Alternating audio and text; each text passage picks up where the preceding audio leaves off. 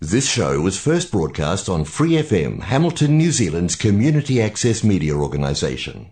For more information on our lineup of shows and the role we play in the media, visit freefm.org.nz.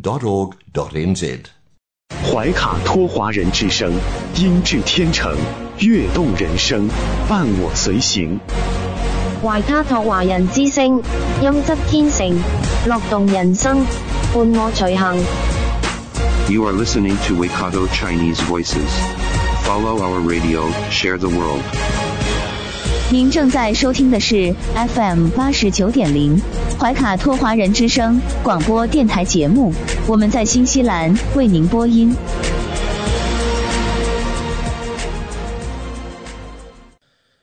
听众朋友们，大家晚上好！感谢您准时关注怀卡托华人之声。我们的节目正在通过收音机立体声调频 FM 八十九点零和微信公众服务号博雅文创为您并机播出。今晚黄金时段的节目将由我奥斯卡还有我的搭档小峰轩轩为您带来。首先和您见面的栏目是由中新时报特约播出的读报时间。您将会了解到明天即将出版发行的《中新时报》各个版面的精彩内容。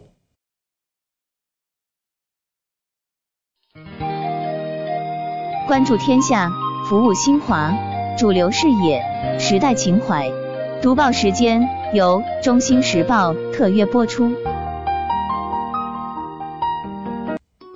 周二的中文广播节目，我们首先进入到了由新西兰南北岛全国发行的《中心时报》特约播出的读报时间。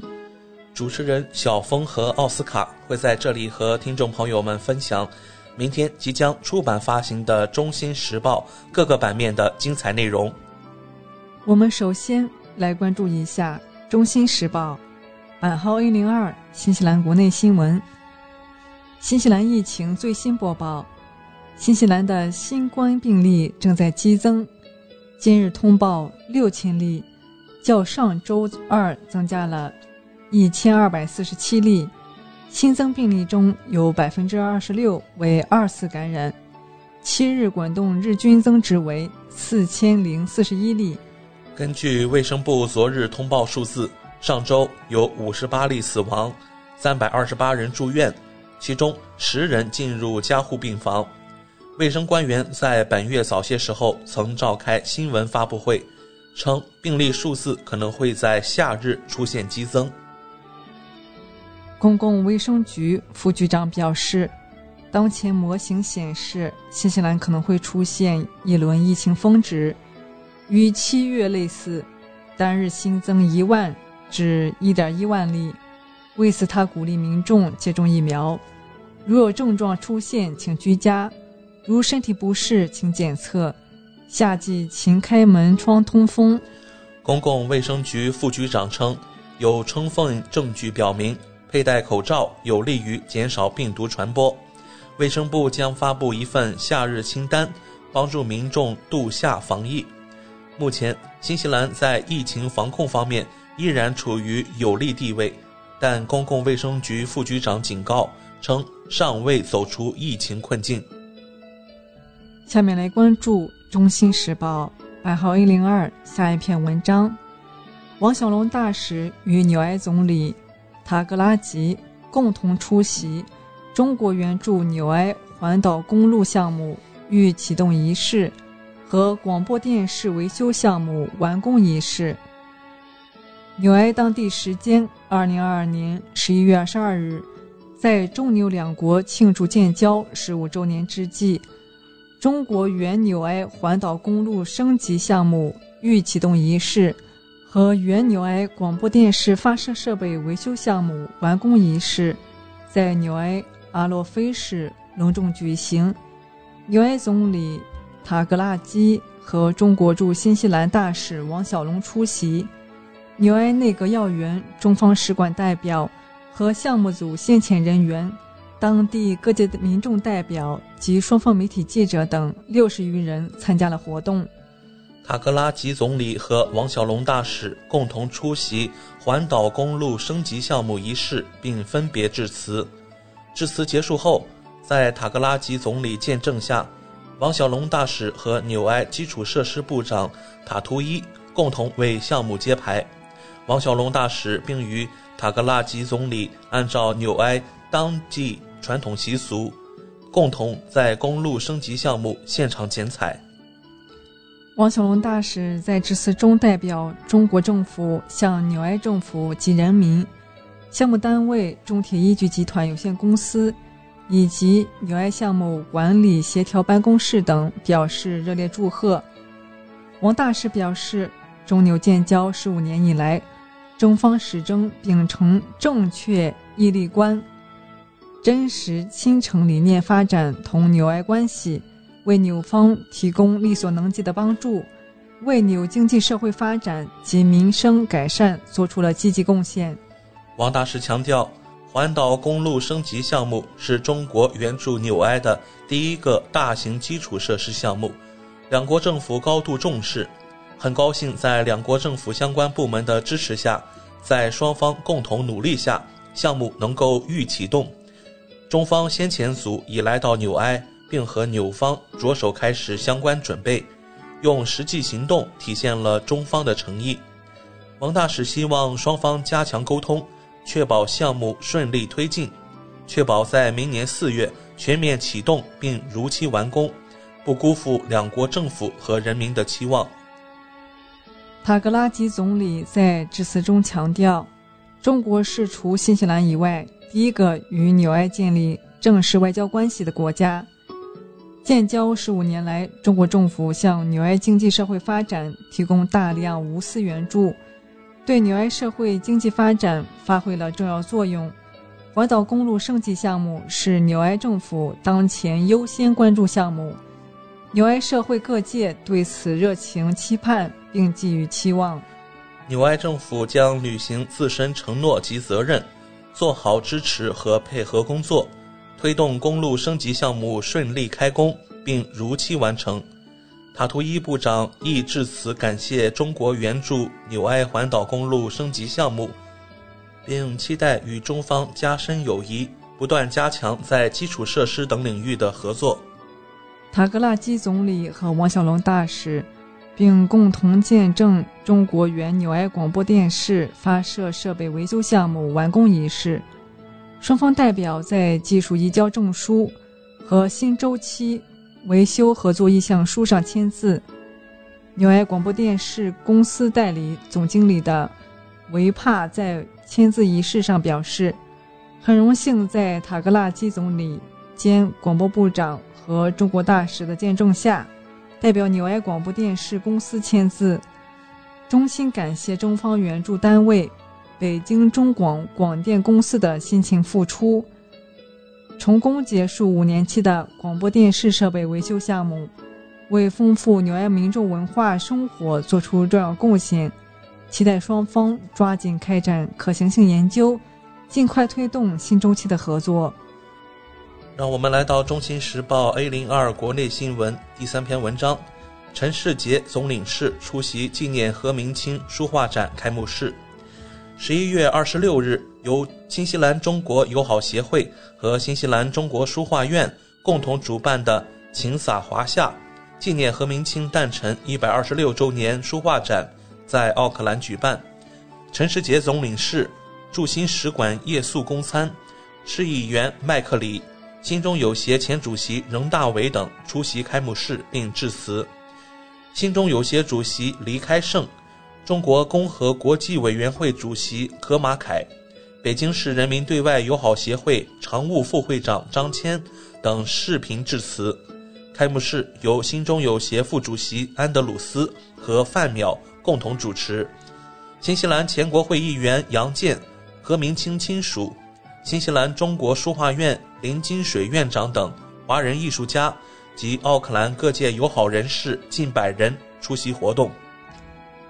陈总深情回顾了何明清生平事迹，向何明清等衷心友谊奠基人致以崇高敬意。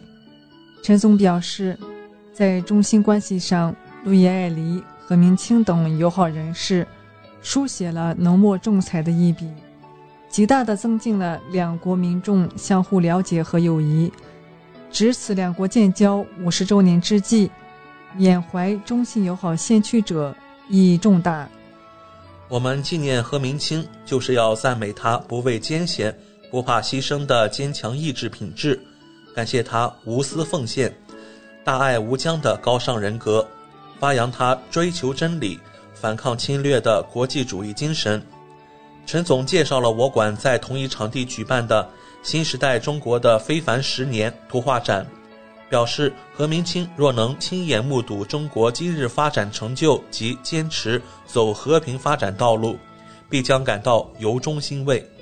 开幕式现场还播放了《心中有邪》、哈密尔顿峰会去年制作的纪念何明清诞辰一百二十五周年纪录片。何明清奖学金获得者王水珍视频分享了他发奋学习、回馈社会的心得体会。书画展将持续至十二月五日，所有作品均对外出售，所得将捐献给何明清奖学金。让我们来到《中新时报》B 零二财经版第一篇文章：新西兰退休政策审查，更多老人借债艰难为生。根据对新西兰退休政策的审查，在新西兰人在如何体验。晚年生活方面存在着严重的不平等。据报道，新西兰退休委员会说，越来越少的退休人员是住在自己购买的房子里的，许多人挣扎着要负担食物和租金。退休专员表示，舒适的退休生活对新西兰人来说不再是一个确定的事情。我们正试图打破关于退休的主流说法的神话。拥有自己的房子，有足够的资本来生活得当，相当舒适。只能说有一半的人过上了这种生活，而且在未来十年或二十年内将会下降。大约三分之一的退休人员在租房。退休专员预计到二零四八年，这个数字将翻倍。毛利人、太平洋岛民和妇女是这次最新审查的最大焦点，因为他们的储蓄不成比例的低。这是因为，一般来说，他们在工作生涯中挣的较少，他们会遭受比正常生活更多的冲击，而且他们会因为照顾家人而停止工作。退休专员认为，对这些社区来说，将新西兰超级养老金的合格年龄保持在六十五岁是很重要的，以避免进一步的不平等。但是这些钱已经不不能像以前那样使用了。越来越多的退休人员为了负担起舒适的生活而举债。让我们来到《中新时报》B 零三留学移民版第一篇文章：新西兰华人芳华，守望中华文化，记录移民故事。我希望用口述历史的方式，把新西兰华人移民的生活记录下来。谈及创办访谈节目《他乡中国人》的初衷。新西兰马克威出版社社长方华如是说：“方华于2003年从中国移居新西兰奥克兰。近二十年间，他在当地创办华文出版社，经营华文书店，为当地华人社区源源不断提供中华文化的给养，也用出版社务记录下当地华人的故事和情感。”二零二一年，他开始制作视频访谈节目《他乡中国人》。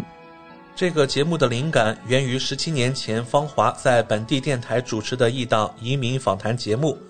当我去年偶然找到录音带，听到当年的访谈故事时，内心被深深触动了，就萌发了制作《他乡中国人》的想法。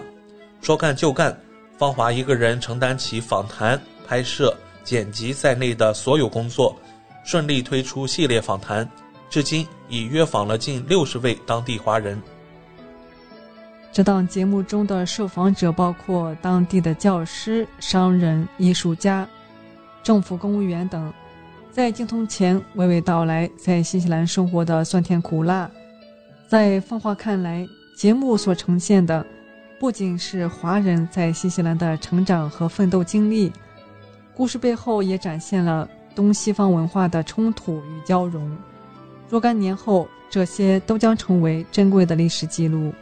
事实上，和许多华人在海外从事中餐等行业相比，芳华所从事的文化传播工作显得有些冷清，但他传播中华文化的热情不曾变过。二零零八年六月，芳华在当地创办新西兰华文书店；二零零九年又成立了马克威出版社。出版社成立的第一年，就集结了五十六位当地华文作者的百余篇小说、散文、杂文。摄影等作品出版，给你一片云，留下了珍贵的文字记录。为吸引更多读者关注华文书店，了解中华文化，芳华从2009年起，在当地连续举办了十届读书文化节，还曾邀请易中天等中国文化名人担任大使，成为当地颇有影响力的文化盛会。中华文化的魅力让芳华拥有了一批忠实的支持者。他还记得，一次书店打折促销，一位老华侨带着小朋友过来，买了书却坚持付全款，并对他说：“你不用给我打折，我希望书店能一直开下去，让我们的后代有个地方买中文书，感受中华文化。”还有不少当地朋友、汉学家联系芳华，请他帮忙寻找需要的中文书籍。然而，在新兴时代的冲击下，更多人选择互联网、手机等媒介获取信息，不再购买纸质书。实体书店经营不易，芳华的华文书店虽然努力支持，但到店的读者越来越少，不得已从约一百平方米的实体店变成了线上网店。尽管如此，当地读者的中文阅读需求，芳华都会。皆成满足。中国历史、传统文化类书籍以及学习中文的书籍最受大家欢迎。芳华观察到，无论华人在新西兰生活了多久，对中华文化的喜爱始终不会变化，也会让子女后代努力学好中文，这是刻在我们基因里的东西。多年前，新西兰当地一家华文媒体评价芳华所做的工作。是一个人的文化苦旅。回顾近二十年的经历，芳华笑言自己随苦游乐。我很高兴一直在做自己熟悉和热爱的文化工作，为中华文化在当地传播做出了一些事情。让我们来到《中心时报》C 零二旅游版第一篇文章：宝马车机场停放两年，停车费高达八千纽币。一辆汽车已经在达尼丁机场停放了两年多，现在就谁能先取车的问题正在竞争中。这辆白色宝马车的个性化车牌是 Case XO。自从全球新冠疫情导致新西兰边境关闭后，它就一直停在机场。根据机场的在线停车计算器，这段时间的停车费用超过八千纽币。大致相当于类似2010年宝马 528i 车辆的价值。一位机场发言人证实，他们知道该车辆的存在。他们说，机场工作人员会定期检查停车场，如果他们认为一辆车被遗弃，将会将其移交给警方。这辆车的情况目前就是如此。然而，车主告诉媒体，他最近刚回到新西兰。他说。我现在人在奥克兰。据了解，该男子来自阿曼，他计划本周返回达尼丁取车。该男子说，在新西兰边境关闭的前几周，他把车停在了机场，但拒绝提供任何进一步的细节。下面来关注《中新时报》四零三房产版第一篇文章：新西兰房市或将进入寒冬。房价或将从峰值下跌百分之三十二。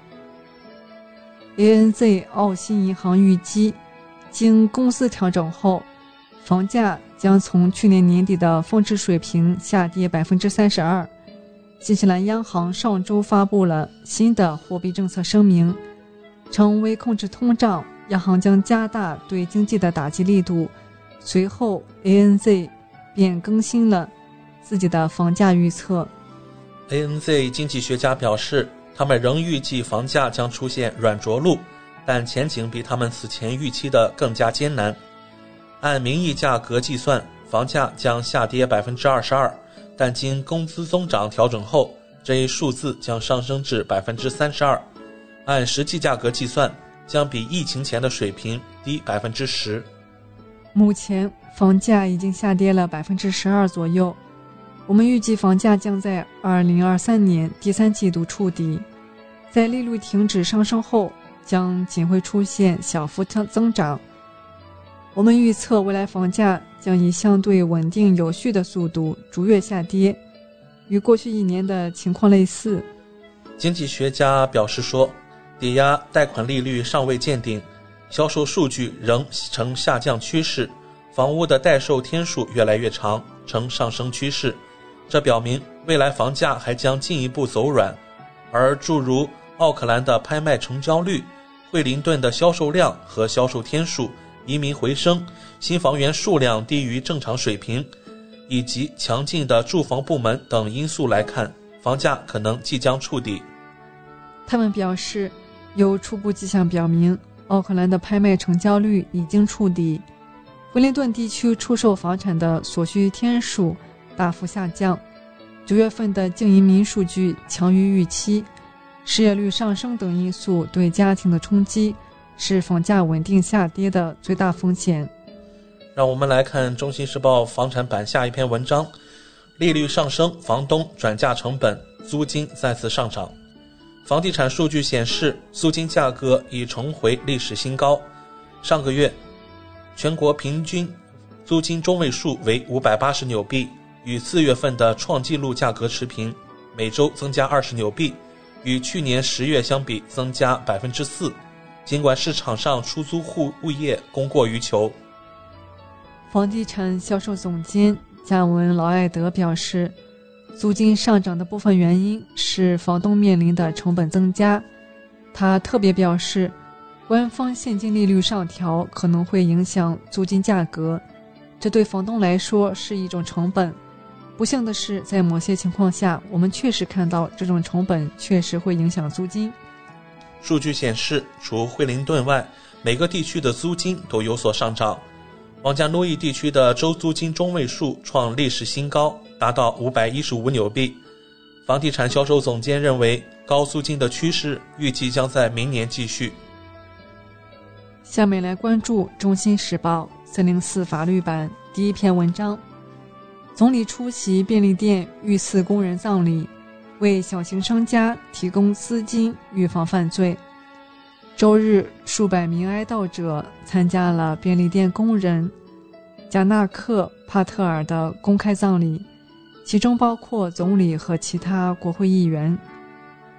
杰辛达·阿德恩献了花，几位国家党议员也出席了仪式。警方今天早晨逮逮捕了第三名男子，作为对帕特尔死亡事件调查的一部分。据称，这些嫌犯从中区一家便利店偷走了收银机。工人贾纳克·帕特尔跟踪了嫌犯，并发生争执，在附近被刺了几刀。他回到了便利店，并打了紧急服务电话，但很快就死了。明天会有计划举行全国性的抗议和守夜活动，以声援这名工人。不过，这将是在葬礼之后。我们的首要任务是支持这个家庭，然后我们会采取行动。组织者森尼考沙尔早些时候告诉媒体，引述政府官网消息。总理杰辛达·阿登和警察部长克里斯西普金斯全面宣布，政府将提供数百万纽币资金来支持伊揽兹计划，用于打击和预防零售犯罪；设立新的雾炮补贴计划，政府为新西兰所有想要安装雾炮的小商铺和便利店提供四千纽币补贴，剩余费用由商铺支付；新的四百万纽币的基金用于支持奥克兰、汉密尔顿。和丰盛湾的地方议会开展犯罪预防计划，扩大现有六百万纽币的零售犯罪预防基金领取资格，将其扩大到过去十二个月内遭遇的抢劫，不仅仅针对飞车党砸店事件。政府今天宣布了一项政府有意扩展的打击零售犯罪的一揽子措施，其中包括与小企业和地方议会合作的新举措。这些措施将支持警方的行动，通过资助预防犯罪措施，例如更好的街道照明和摄像头，以及投资更多的雾炮。下面来关注《中新时报》法律版下一篇文章：奥克兰行李箱藏尸案，嫌疑人已被移交给新西兰当局。被控犯下奥克兰行李箱藏尸案的妇女。已被移交给韩国的新西兰当局。韩国司法部在一份声明中证实，这名女子昨天晚上在首尔仁川机国际机场被移交。在十一月初，首尔等高等法院决定允许引渡这名妇女。法务部长韩东勋正式宣布，他已决定将被指控女子引渡到新西兰。在与新西兰高级检察官办公室讨论细节后，该女子已经正式移交给新西兰。这名42岁的妇女抵达新西兰后，预计将在地方法院出庭。今年八月，奥克兰南区一个储藏室的废弃物品拍卖会上，在售出的手提箱中发现两个年幼人类残骸。手提箱藏尸案受害者是一名女孩和一名男孩。分别于2009年和2012年在奥克兰出生，孩子们的父母都来自韩国。据报道，他们在新西兰生活时结婚生子。他们的父亲于2017年死于癌症，母亲被指控在2019年谋杀两个孩子后潜逃至韩国，尸体于2022年被发现。韩国警方于韩国时间9月15日凌晨一点。在韩国东南沿海城市蔚山逮捕了这名四十二岁的妇女。她是在金属和能源公司的名下的一栋公寓楼里被逮捕。以上就是今天读报时间的全部内容。在此，我们也感谢《中新时报》对本节目的大力支持。您正在收听的是怀卡托华人之声，调频立体声 FM 八十九点零。这里是新西兰中文广播电台节目。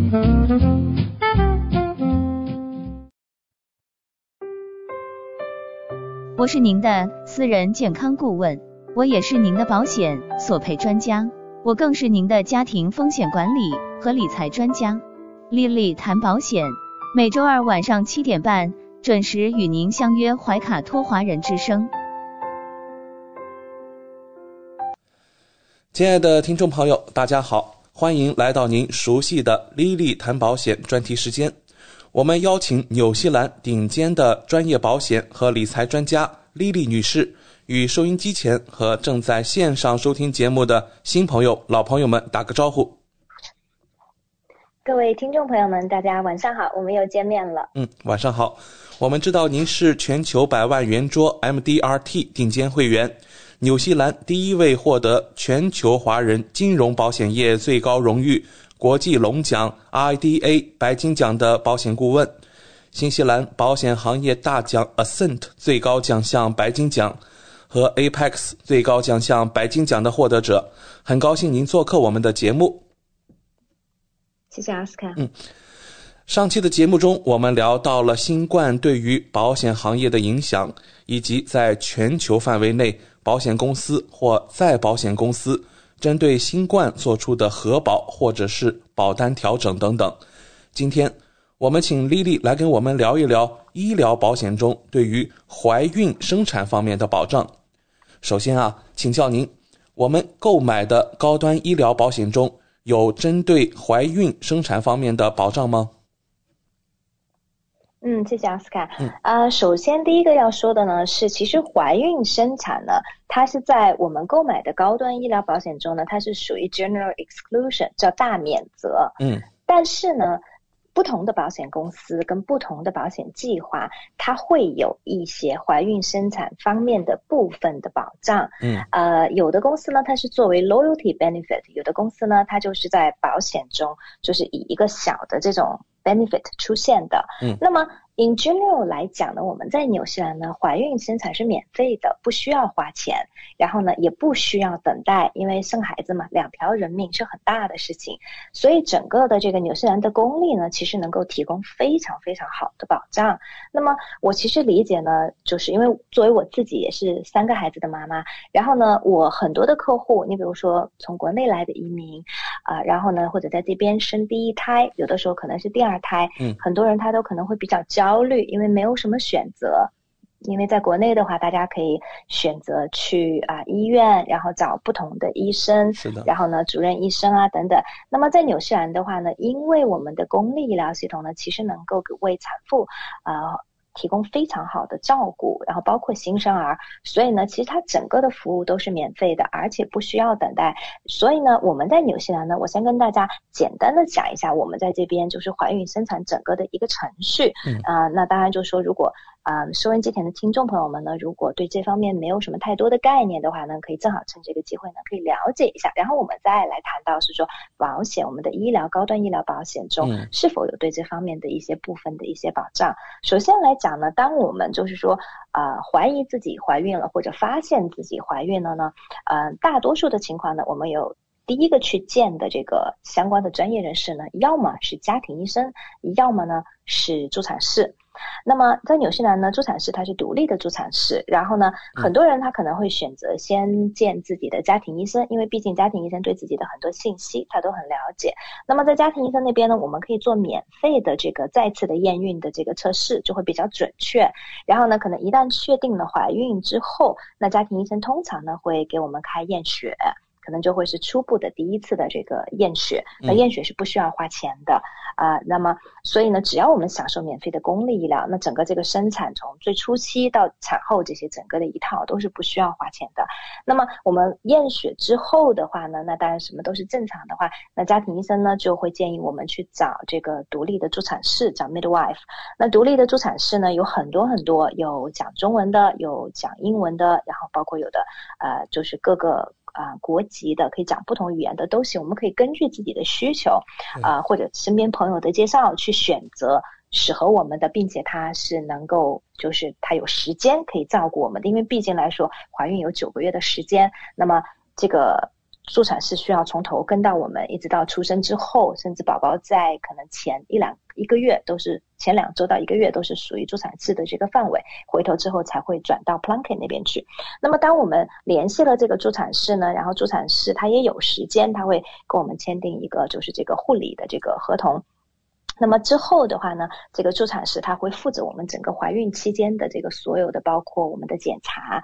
然后呢，当然这个啊，刚开始从怀孕初期呢，可能我们在见这个助产师呢，可能就是。每一个月可能见一次，然后呢，到了怀孕的后期的话呢，看不同的 trimester，那我们可能再见助产士会变到频繁到一个礼拜一次。那如果怀孕中我们有出现任何的其他的 complication，比如说妊娠糖尿病，这是比较常见的，尤其在华人朋友中间其实是蛮蛮常见的。那么可能就是助产士会对我们有一些额外的一些监测。那么在怀孕中呢，通常来讲呢，我们需要做两到三次的 B 超，那么这个 B 超呢，通常第一次呢是看我们这个就是判断我们这个胚胎的大小，然后看我们这个预产期是什么时候，然后呢，第二次的 B 超呢大概是在十周到十二周的样子，然后呢，这个是作为这个啊。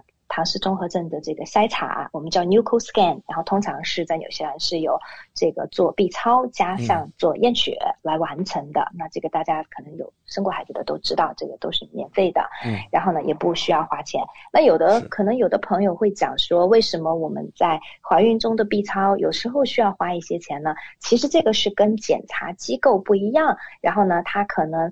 呃，申请到的政府方定，或者是说它制定的价格不一样，那有很多的地方我们是可以选择免费。去做这样的检查完全不需要花钱，也有部分的检查机构要收一部分的钱。你比如说，有的地方可能要收五十块钱或者是什么样的。那当然，就像我讲的，大家可以选择不需要花钱的地方，所以那整个整个过程就都不需要花钱。然后第二次的这个 B 超呢，就刚才我提到第三次的 B 超呢，可能就是在二十周的样子啊，可能再做一个这个 B 超，看看这个孩子成长的这个问题。那个时候就能够看到性别了。我们大家就是想要知道的这个性别。那么呃，所以呢，这个是我们在正常情况下怀孕生产中可能会牵扯到的，有定期的验血，然后呢，助产师会给我们开验血单，然后呢，有定期的这个独立助产师帮我们监测心这个胎呃胎儿心跳，然后呢，包括测验我们的这个。啊，就是做尿液检查，看看就是比如说血糖啊等等这些东西，嗯，啊都会在里面。然后包括我们的这个 B 超。那如果是说我们在怀孕中有遇到一些高风险的一些问题，比如说妊娠糖尿病啊、妊娠高血压等等这些，那么通常呢，助产师会推荐我们到公立医院去见这个专家。公立医院有专门的妇产科的这个专科，那这样的这个见专科也是。也不需要花钱，然后在这个时候呢，往往这个可能 B 超就会比较频繁，可能就是每次去见专科都要在做 B 超，可能就变成每个月做一次。嗯，所以呢，可能不同的人的情况不一样，可能就是有的时候可能接受的服务，可能有的人觉得说。啊，非常的密集，我能够做的检查，或者是见医生。有的人觉得说，好像，哎，整个孕期好像也没有什么太多的检查，也没有什么人理我这样子。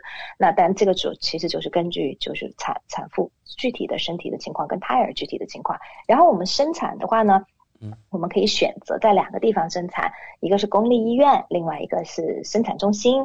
那么这两个呢各有各的优缺点，当然我相信很多人有自己的 preference，有的人选择在家里也可以。那么呃这个在医院里头呢，那好处呢肯定就是说，因为万一有什么意外的话呢，它可能比较能够快的能够应付。然后呢，在这个生产中心的话呢，环境可能比较 relax 一点，很多人他可能会比较喜欢。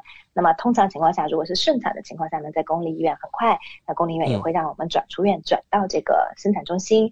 然后呢，还有一个我们经常会遇到的一个问题呢，就是我们经常会被会问到我是否可以选择性的剖腹产，很多人会问到。那么，呃，我们如果是在公立医院正常生产的话呢，那他这个，通常情况下医生是不会建议我们去选择性的这个剖腹产的。那除非就是说我们在生产中遇到困难，然后呢，或者需要紧急剖腹产这种情况，那正常的情况下都是在鼓励我们顺产。那么这个呢，就是谈到我们整个在这个生产过程中，可能就是说正常的一种情况。那么现在我们来谈谈这个保险里面对这个怀孕生产的这个保障。嗯，那么首先来讲呢，刚才我提到了大多数的高端医疗保险，它对于怀孕生产呢，它都是在大免责，因为我们公立医院能够免费提供这方面的保障。因为我们之前在谈到高端医疗保险呢，我们也强调了这一点，就是说我们纽西兰的高端医疗保险，它是建立在公立医疗的基础上的，所以公立医疗能够及时救治的东西呢。呃，我们的医疗保险都会用不上。刚才这我提到的怀孕生产就是其中一个典型的例子。嗯，那么呃，我们的保险中它对怀孕生产会有一些什么样额外的保障呢？第一个就是现在刚才我提到了，很多人呢他会觉得是说我们做 B 超可能会有一些额外的费用，对不对？嗯。那么还有一些人呢，我们在就是做这个，就是有的人比如说在做这个。啊，在做这个呃搪塞的时候，那可能很多人觉得说我只是做这个 B 超 nuchal scan 加上这个验血还不一定很保险。很多孕妇呢，她比如说甚至于说她做出来之后有一些风险，那很多第二个选择就是羊水穿刺的一个检查。那很多孕妇她不愿意。那么还有一种检查呢，叫 NIPT 的检查，是 DNA 的这个基因筛筛查。那这个是现在越来越流行，因为我当时在生我们家，我没有记错，可能老。大跟老二的时候还不是那么的流行，在我在我生我们家老三的时候就已经很流行去做这个 N DNA 的这个检测。现在我们经常我能看到客户索赔这样的东西。那所以说呢，如果我们要做这个 NIPD 的检查呢，可能不同的地方收费不一样，但是挺贵的，可能就是在大概七八百块钱不等吧。那么所以这方面的费用呢，就是如果是我们的高端医疗保险里面有提供怀孕生产方面的保障，那么它就会。允许我们可以索赔这个，但是我举一个例子，不同的公司呢，它对于怀孕生产的保障呢，它其实不一样。我拿我自己的保险来举例子吧，你比如说我的保险呢，我买的是 AI 这个公司的这个 Private Health Plus 这个计划。那么在这个计划中呢，它对于怀孕生产呢，它其实分成了两个部分。第一个部分的保障呢，是它每一年，就是我们每一次怀怀孕，每一个人在每一个保险年度，它会有一个一千五百纽币的一个额度去支付怀孕、生产和不孕不育相关的费用。它这个地方呢，大家注意，它也保不孕不育。你比如说，像有的时候我们需要去做检查，为什么怀不上孕，会需要去看这个妇产科的专科，然后呢？就是看专科需要花钱嘛，然后呢，私立的妇产科专科去知道为什么我怀不上，那相关的包括这个不孕不育检查，它都在这个一千五百块钱里面，它都有保。像我刚才举的例子，我们要做这个啊怀孕期间的这个 DNA 的检测，或者额外我们做 B 超收的额外的费用，都可以在这个一千五百块钱里面索赔。那么很多人就会问说，那如果是说我怀孕的时候，我想要走私立的妇产科专科，可以吗？可以。其实，在纽西兰的大多数城市都有，包括我自己生孩子的时候，我也是选择的是私立的这个妇产科的专科。但是呢，私立妇产科专科他们通常收费呢，他们是以 package 就套餐价格他们来收的。那套餐价格可能不等，我看到的索赔中有可能三千五到可能七千块钱都有不等的这个价格，接接近七千块钱。那所以说呢，他们的套餐价格呢，那很显然，比如说我。取个中间值，比如说他要收四千五百块钱，那我的保险赔一千五百块钱，那肯定是不够的嘛，对不对？然后呢，他们这个套餐价格呢，它其实无论你是顺产还是剖腹产，它其实都是这个价格。因为像我刚才提到了，如果我们要剖腹产，那只能在公立医院进行，也没有办法在私立医院进行。纽西兰据我所知，目前私立医院还没有办法能够做这个生产方面的剖腹产的这个手术，所以呢，所以专科还是会把我们安排到公立医院去做这个剖腹产。如果说我们需要，最后需要。就是需要剖腹产的话，那么另外一个问题呢，就是刚才提到了，就是它这个保险呢，比如说拿 AIA 的保单来举例子，它有一千五百块钱的这个额度。那么这个一千五百块钱的这个额度呢，虽然我们可以去做这个，包括这个啊 DNA 的检测啊、超声波的检测啊，甚至在不孕不育中呢，我们也可以做这个关于 IVF 相关的这个。检查，但毕竟呢，它这个额度是比较低的，虽然也没有垫底费，然后呢，它一个保单年，然后呢，一次怀孕我就只有一千五百块钱。那么还有一种情况呢，就是刚才我提到，我们怀孕中有时候会出现一些风险稍微高一点的，比如说高龄产妇，比如说妊娠糖尿病或者妊娠高血压，这些呢，我们都叫做 risk factor，就是叫 high risk，就是。风险比较高的这个怀怀孕，如果是这种情况呢，那么 A I 的这个保单呢，医疗保险呢，就会再提供额外的两千块钱，在这个怀孕生产方面的。那么我们可以就是用这个两千呢，就是由比如说由 G P 或者我们的专科或者我们的助产士有评估这个怀孕期间呢有任何高风险因素的情况下，刚才我举的例子，比如说妊娠糖尿病啊、妊娠高血压，我们需要进行相关的检查或者治疗，我就会有额外的这个两千块钱。这个两千块钱呢，就是在一个保单年终会有两千块钱，那所以这个两千块钱加上前面的一千五呢，如果我同时符合这个后面的这个条件的话，那我就可以有三千五百块钱我可以索赔。然后另外一个呢，在 AIA 的这个保单中，它比较好的呢是，如果是说我跨了一个保单年，比如说因为怀孕时间比较长嘛，对不对？有九个月，正好呢我可能有跨了一个保单年，那我这个两千呢我就可以索赔两次。所以说呢。最好的情况下的话，客户呢可以索赔拿到了四千加上一千五，可以是到五千五百块钱。所以呢，这个就是说，在很多数的情况下就够我们去支付这个私立的这个产科方面的这个套餐的价格。但是呢，它有一点剖腹产它是不包括在内的，所以呢，只就是我们的这个啊专科只要不特地说明这个钱是用作剖腹产的，其实都没有问题，因为。呃，我们在生产的时候并不知道会是顺产或者是剖腹产，而且这个钱我们是提前交嘛，对不对？嗯。那所以呢，这是刚才我谈到的第一个，就是我自己的这个保险公司。另外一个呢，就是我谈一下市面上最大的两家医疗保险公司，一个是 Southern Cross，一个是 NIB，这两家公司都是买的人也特别的多。Southern Cross 这个公司呢，如果比如说我们买的计划是 Southern Cross，比如说最流行的叫 Wellbeing Two 这样的计划的话呢，那购买了保险，它一年以上呢有这个产科、妇科专科或者麻醉师提供的这个护理和服务，它包括了 B 超啊、多普勒超声波啊，像这些，它每年呢它有提供七百五十块钱的这个索赔额度，但是我们需要负责这，我们需要支付垫底费。然后呢，所以它有一些条件，第一个是要等十二个月，然后呢，第二个呢就是我们需要付垫底费，它最多会赔到七百五十块钱，所以它额度呢不多不多。然后呢，另外一个的话呢，就是我们如果有的客户买的是 Southern Cross 比较贵的产品叫 Ultra Care，因为 Ultra Care 呢，它里面呢有包括了就是含家庭医生跟买药这个部分，那么所以说呢，在 Ultra Care 呢，它的额度就会比它的这个 Wellbeing Two 的这个额度要高一些，它会提供到一千块钱。对他的这个索赔的这个额度，但是也是要等一年。对，嗯，然后呢，还有一个呢，就是呃，我们刚才提到的这个啊，刚才我们提到的，在这个 NIB 的这个计划，那 NIB 呢，也是一个比较流行的一个医疗。计划，高端医疗保险的计划。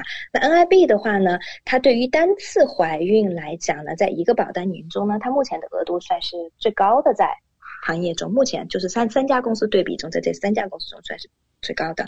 它每年呢，每一次怀孕，它每一次怀孕，它可以提供到四千块钱的这个关于怀孕中由家庭医生、专家或者是助产士评估怀孕期间有高风险因素。它这个注意，大家注意，就是它有高风险因素，需要进行相关检测等等。然后呢，它会保到四千块钱。但是呢，NIB 的它这个四千呢，它仅仅是叫做 obstetric care 的这个就是 benefit，它不会把不孕不育这一点。所以呢，这个是一个小的这个区别。对，而且呢，它也是有特别说明是剖腹产，还有宫外孕，它是不包括在里面的。对，所以这就是呢，可能市面上比较流行的三家公司，我们刚才做的一个这个对比。嗯，感谢丽丽带来详细的介绍。那大家比较关心啊，我们在索赔的时候需要注意哪些问题呢？嗯，索赔的时候呢，刚才我提到，就是刚才在介绍这个就是这几家保险公司的产品的时候呢，第一个就是不少的公司它都有等待期。然后呢，你比如说刚才我举的例子，AIA 的这个公司呢，一千五百块钱的这个呢，它要购买保险两年以上，两千块钱的这个额度呢是没有任何等待期的。然后 Southern Cross 呢是有一年的等待期，然后呢，呃，NIB 的这个保险呢是要购买完保险以后的这个怀孕，对，就是你不能够是在买保险之前你就怀孕了，所以他要等到购买保险以后。的这个怀孕，然后他才会保。然后呢，还有就是剖腹产，它不包括在里面。然后有的公司呢，它会保不孕不育的治疗。然后呢，有的公司呢，它不包括这个不孕不育方面的这个治疗。然后还有一个呢，就是我们在索赔的时候呢，因为刚才我提到了，就是我们如果要走私立的这个。产科专科的话呢，然后呢，再跟产科专科的沟通，然后包括我们在这个支付这个这个专科的费用，在索赔的时候呢，我们可能有时候需要注意一下，因为刚才我提到了保险公司因为索赔中它还是会有一些限制，所以呢，像我们的客户呢，我们都会及时提醒他们，在怀孕的初期，我们就会提醒他们。嗯，那除了您刚才的介绍，还有哪些保险对于怀孕生产有所保障呢？嗯，没错，就是怀孕生产呢，因为是个风险很高的事情，对于妇女来讲，那所以说呢，我们经常也会遇到客户会询问，是说，呃，那我们的大病保险会保吗？我们的人寿保险会保吗？嗯，那我们从这个就是 general 的角度来讲呢，那如果我们因为怀孕遇到了，你比如是说很不幸遇到了风险非常大的，然后比如说导致引发其他的并发症去世，那人寿当然是会赔。因为人寿保险它没有这个方面的免责，我们之前已经提到过了。有些人的人寿保险它没有免责，好的人寿保险我是这样，没没有免责，它是真的是非常好非常好的人寿保险。那大病这个保险呢，如果我们怀孕中遇到了意外，就是有一些并发症符合这个大病的这个索赔，那当然大病保险它也是会。赔的，我之前有遇到过，就是呃，客户因为怀孕引发的肺动脉高压非常大的这个疾病，最后大病也是有索赔。虽然救治呢是在公立医疗免费进行的救治，可是大病保险呢是正常索赔。大病保险它就是说，只要你符合它的条件，无论是我之前提到过的，我们因为不幸感染了新冠，然后呢进重症监护，或者是我打了疫苗造成了一些，或者因为怀孕造成了。这个严重的一些啊反应，只要达到了它的这个索赔的标准，它都会理赔。另外一个呢，就是我们的大病保险里面呢，有的保险公司呢，它其实里面它有赠送一些保障，怀孕生产方面的保障。我还是拿我自己的保险来举例子，因为这个比比较好举举例子。比如说 AIA 的保险，它里面有赠送叫新生儿保障。新生儿保障呢，就是。它是自动送的，你购买了这个大病呢，它就自动会送。就是说啊，如果是说这个新生儿出生出现了五种中的任何一种。的这个先天性的残疾，那么它就会一次性的理赔。你比如说像兔唇、唐氏综合症、脊柱裂，然后呢失明、完全失明，或者是说缺少就是两个这个啊我们的肢体，包括手或者脚等等这样子。嗯。然后先天性肢体残缺这些，它就是会有新生儿的这个保障里面的这个索赔。然后呢，嗯，当然它这个它是说的，它这个就是定义是要就是出生的时候患有。五种特特定先天性疾病中任何其中一种，并且在出生三十天后要存活下来，然后呢，他会赔到我们的保额百分之五十，最高达到五万块钱。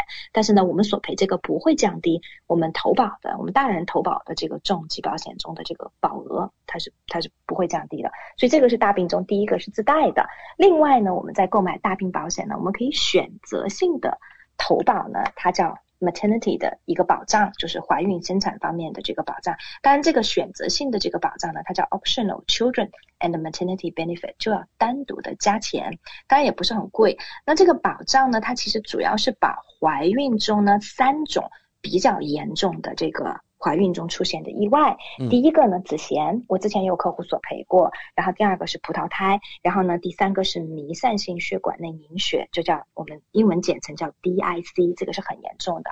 那我们遇到任何这三种中的这个怀孕中的 complication。这个妊娠一定都需要终止，因为风险是非常大的啊。那么所以呢，它我们如果有加选这样的保障的话呢，那么它就会理赔。但它理赔呢，它因为这个加选的这个保额并不是很，就是这个这个这个保障并不是很贵，所以它的理赔呢就只有一万块钱，也不是很多。但这个理赔呢也不会降低我们本来购买的大病的这个额度。所以目前来讲呢，这个就是我们的重疾中能够对我们提供的这样的一些保障，对。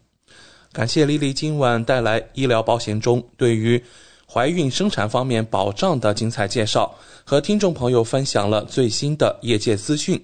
选择丽丽就等于选择了一位私人健康顾问、保险索赔专家、家庭风险管理和理财专家。再次感谢您今晚带给我们的访谈节目。嗯，谢谢大家。如果大家还有额外的问题呢，欢迎大家下来以后呢，可以联系我，添加我的微信，微信 ID 呢是 N Z L E E L E E，或者搜索我的手机号码零二一八九六三五八，然后可以单独跟我咨询。嗯，好的，谢谢丽丽，我们下周老时间和大家空中电波再见。谢谢，我们下周见。跟丽丽买保险，关键时刻从来不会让您失望。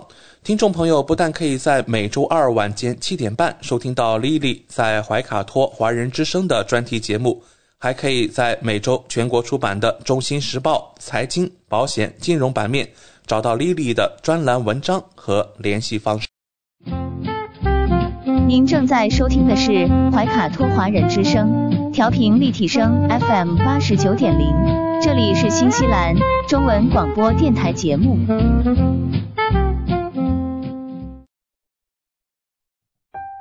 光影随行，戏如人生。怀卡托华人之声中文广播带给您精彩经典的影视剧和纪录片分享，让我们与您展开一段胶片之旅，共同陶醉于光影世界。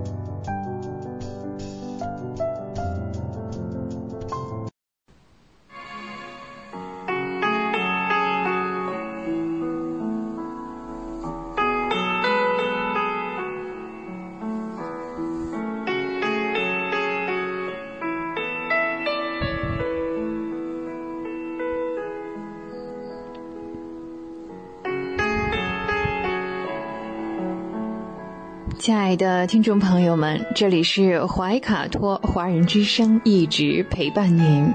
我是主持人轩轩，又到了光影随行这个小栏目的时间。光影随行，戏如人生，分享精彩的影视作品，无论是电影、电视剧，还是优秀的纪录片，都会陆陆续续的来装点您的生活。在今天的节目当中呢，我们要分享一部比较独特的电影，应该说这是一部新片了。它的名字叫做《沼泽深处的女孩》，这是一个既浪漫又残酷的故事。说它是嗯剧情片，又有一些悬疑的成分在里面。这部电影呢，由索尼哥伦比亚影业公司出品，应该是在二零二二年今天啊，呃，爱情电影全球票房的冠军，也是年度呃女士们爱情成长佳作。呃，最近呢，也即将在国内上映了，应该是在十一月份。影片发布的这个特辑当中啊，我们能看到像制片人以及女主角啊等等，他们的主创都已经出镜了，详细解释了这位沼泽深处的女孩啊，接连遭遇的挫折。影片当中呢，呃，基亚的爱情故事会如何发展？她的命运又是何去何从？这都非常的让人期待。爱从本能啊，这种特征啊，呈现出了沼泽女孩基亚与小镇青年泰德泰斯的两段爱情纠葛。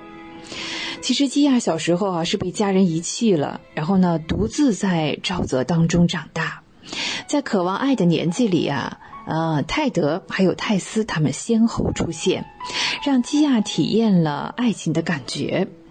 基亚与泰德之间呢是浪漫又甜美的初恋，两人呢是志趣相投。泰德呢教基亚读书认字，为他打开了一扇新世界的大门。但之后呢，泰德却并没有履行与基亚的约定啊，抛下他之后是一去不返。哎，那基亚只有独自来疗伤啊。这个初恋的伤痛之后呢，小镇的一位公子哥蔡斯，嗯，实际上呢，他是带着想法来的。那他有很多恋爱的这个，我们说耍花枪啊，让基亚呢再一次相信了他。嗯，和泰德相处的方式是不一样的。基亚与泰斯之间的相处，哈，是一种呃张力十足的碰撞。这段看似甜蜜的关系背后呢，实际上是危机重重。这位小镇的公子哥蔡斯呢，是个表里不一的伪君子。那出演蔡斯的呢是哈里森·狄金生，他也坦言哈。剧中的这段感情是建立在谎言之上的。当蔡斯离奇死亡之后呢，基亚也被卷入了这个案件当中啊，他也是嫌疑人之一。这样一来呢，爱情与悬疑啊这种穿插，让影片是悬。同时，制片人呢。也认为呀，影片讲述的呢，嗯，是女孩在这个关系当中啊，遭遇了坎坷、经受历练的故事。基亚学着去信任、去投入啊，遭到了背叛和伤害之后呢，还要学会怎样去哎，自我疗伤、重振自信。美好爱情的另外一面呢，是基亚未能预料的危机。嗯，令人好奇的是，他将如何治愈伤痛，做出选择，找到真正的自我？电影《沼泽深处的女孩》嗯，虽说是讲述了一个美的令人心碎的关于爱情和成长的故事，嗯，怎么说呢？其实也是蛮残酷的。嗯，基亚从小呢在沼泽地里独自长大。当然，他要和这个城镇上的居民是有接触的，他是受尽了当地居民的像这个排挤呀、嘲笑啊、冷嘲热讽等等。那关于他的留言呢，也都是真的胡编乱造啊，而且是荒诞不堪。伴随着两个年轻人啊进入他的生活，哎，他也是与其说是为他带来新的生活，也是为他带来了新的困境。在沼泽之中，暗流涌动，也很多的秘密呢。嗯，随之而来呢，很多秘密也会在影片当中被揭开。影片对于基亚情感生活描写呢，嗯，应该说是真挚的，也是客观的，所以触动了无数观众的心弦。许多观众认为啊，嗯，沼泽女孩的爱情故事啊，是让人非常感动的。呃，看完之后呢，是相互安利啊，啊，不管有没有谈过恋爱，都能够感同身受。还有的人看完这个电影之后，感觉啊，这个电影太好哭了，嗯，另一方面呢，又是想做人又像基亚一样勇敢，也真的是很不容易。影片中对于爱情故事的细腻又精准的表达，那。其实背后呢是深刻的思考，也是受到了观众朋友们的大力的点赞。该片在全球多个国家地区上映以来，口碑是持续走高的。高口碑带动了高票房。那截止到目前为止，《沼泽深处的女孩》全球票房已经突破了一点四亿美元，荣登了二零二二年啊全球电影票房的这个冠军了。其实呢，这部电影也是改编自畅销的小说，嗯，叫做《拉鼓吟唱的地方》。哎，拉鼓吟唱的地方啊，嗯，我们中国人有句俗话啊，呃，什么听拉拉鼓叫还不种庄稼了啊，应该就是那种虫子哈。在影片的预告当中呢，我们也看得出来哈。以这个基亚的自述作为了切入点，揭开了这个少女孤寂的身世，也展现了她呃邂逅美好的初恋哈。其实，在小的时候呢，基亚的父亲哈，嗯，因为一些变故呢，他是一个家庭暴力者，所以呢，基亚的妈妈呢无法忍受这种暴力之后呢，就离家出走了，嗯。后来呢，时间不长啊，啊，父亲呢，怎么说不能剧透太多啊，没意思了哈，呃，最后呢，就是剩下了基亚孤身一人在沼泽的深处长大，所以呢，沼泽就成了基亚的朋友，这里的动物、植物啊，呃，都在以一种特殊的方式和基亚之间呢相互交流。沼泽培养了这个基亚，面对爱，他能够遵循本能，非常纯粹而直白的去表达它。那面对爱中的失落、等待、抛弃和背叛，他又是同样的平静而清醒。似乎是他早就知道了，大家都会离我而去，就如同他的父母一样。爱情与生活的坎坷之外。啊，基亚呢又陷入了谜案当中。啊，我刚才聊到这个蔡司去世了哈，嗯，他的自由呢也被这个世俗偏见啊所限制。他究竟能不能走出这个人生的泥潭，走出人生的沼泽，找到自我呢？这希望大家呢到影片当中啊去找一找答案。这部电影啊，除了情节嗯扣人心弦之外呢，电影当中的风光啊，也真的是让人眼前一亮。它还原了原著当中啊沼泽湿地的风光。这里是飞鸟成群，有海滨沙滩，有郁郁葱葱的湿地森林，波光粼粼的河水，真是充满了唯美与诗意啊！这样一种意境。浪漫的气息呢，也令人沉醉。再加上影片的这个光线、色彩、构图的配合，啊，也是说呢，不仅仅是情节吸引了我们这部电影。然后在观众的盛赞当中啊，一部精美绝伦、令人心碎的，这是一部现象级的电影了，神秘、不可思议、扣人心弦。啊，捕捉了原著当中的精髓等等，跌宕起伏的剧情，美到极致的沼泽风光，以及精湛的演技和让人落泪、引人入胜的共鸣感，啊，我相信呢，观众朋友们和听众朋友们哈，也是期待不已。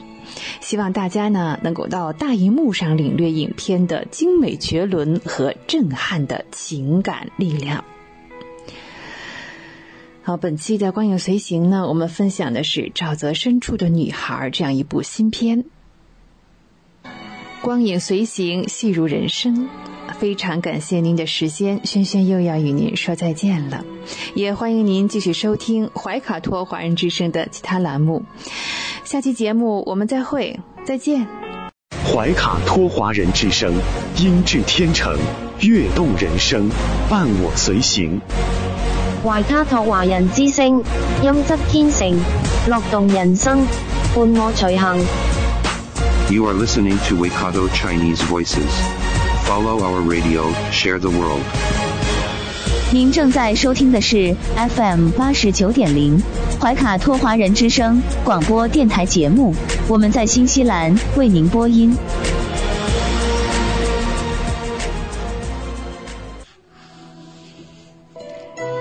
亲爱的听众朋友们，这里是怀卡托华人之声为您效劳。接下来呢是轩轩为朋友们带来中文了不得。无论在祖国还是海外，熟悉的乡音总是让人感到温暖亲切。中文不但博大精深，而且好学好玩，很有趣。比如我们这个小栏目的名字“中文了不得”，还可以说不得了，更可以说了得。像这样的排列组合方式，在全世界的语言中恐怕是独一无二的。那在每期节目中呢，我们一起来聊一聊中国文化常识。此外呢，再介绍一些中文学习的知识点，像重点啊、难点啊，两者相结合，可以活学活用，事半功倍。在上一期的节目当中呢，中国文化常识小单元啊，我们还是继续着中国历史上的科学发明。在这里呢，我们要感谢钱伟长先生啊，我们所有的资料都来自于钱伟长先生。啊，上期呢，我们还是聊到了中国在建筑方面的发明，在河北的正定县兴隆寺。有一座摩尼殿，啊，这座殿呢建于一零五二年，那时候是北宋啊，呃，它的平面啊是呈一个十字形，那在方形建筑的四象中心，然后再各加出一个突出的爆煞。哎，这个建筑的形式呢是丰富了很多啊，变换了很多，外观呢也更加的美轮美奂。殿梁的结构呢和我们上期节目聊到的这个营造法式是相符的。这种布局哈的宋代建筑哈，嗯，目前来说啊，我们说这个兴隆寺哈是仅存的一例了。其他的呢，像山西大同华严寺有一座藏经殿，殿内呢三面是藏经的木柜，上面呢还刻着小型的屋檐结构，设计十分的巧妙和奇特。它是十一世纪的实物啊，是真实的保存下来。在大同城里还有一座十二世纪的大殿，叫华善寺正殿，更是雄伟壮观。那在山东的孔庙是在曲阜啊，那这座呢也是属于呃庙宇佛寺同一类型的建筑，其中呢也有不少的部分呢是十二世纪所修建的。此外呢，山西洪洞县广胜寺、北京的智化寺，你看在十四世纪啊、十五世纪啊，都是我们中华祖先的卓越创造。哦，其实呢，我们在说这个山西的应县啊，嗯，它的这个佛宫寺木塔。这座木塔是非常特别的啊，也是我国呢木结构建筑的一个特别成功的例证。它的正名啊，真正的名字叫施家塔，在一零五六年建成，那时候还是辽啊，辽代啊。塔的平面呢是八角形，哎，外观呢有五层，甲有四级暗层，那这加起来呢，实际上是有九层塔。哇，九层高塔，想起点什么没有？啊，呃，总高呢是有六十七点一三米，底层的直径呢有三十米，塔建在四米高的两层石砌的台基上。内外的两槽呢立柱构成了一个双层套筒式的结构，柱头和柱脚呢有仿还有扶这些构件呢相连接，这样呢就使这个双层套筒的结构啊非常的紧密。为了解决这个像这个复杂啊而且是多层的问题。啊，它应用了不同的组合，哎，建筑上的组合形式有五十多种斗拱啊，斗拱的形式啊，真的是数不胜数。建筑的设计非常严谨。本来啊，在唐代以前的这个佛塔大多都是这个木结构的，但是呢，是四面方形的，对，是平面这个四方形，像这个呀是八角形的。啊，当时是不多见的。嗯，要说起当时的佛教啊，香火是嗯非常的旺盛的，以至于呢，经常是造成了失火。啊。失火呢，这个如果是木结构的塔呢，就很容易被烧毁。所以后来啊，你看建塔就多用砖石了。到现在啊，在应县的嗯佛公寺的木塔，它不仅是国内唯一仅存的木塔，也是世界上是全世界最古老、最高大的木结构的塔式建筑。塔建成之后呢，两百多年啊，建的时候是在辽是吧？哎，两百多年之后呢，来到了元代，经历了大地震，大概是有七天呢。呃，大震、余震等等啊，这座塔是安然的屹立。那应县城之外的十几公里哈，呃，遥遥相望啊，就可以看到木塔这个巍峨的风采。木塔上呢有一块匾啊，这块匾是来自于明代，题作。鬼斧神工，哎呀，这四个字实在是实至名归，有没有？用这个词来赞誉木塔的建筑技巧和艺术的表现力，赞誉工程师的精湛设计和劳动人民的创造力，这个丝毫都不夸张，真的是鬼斧神工。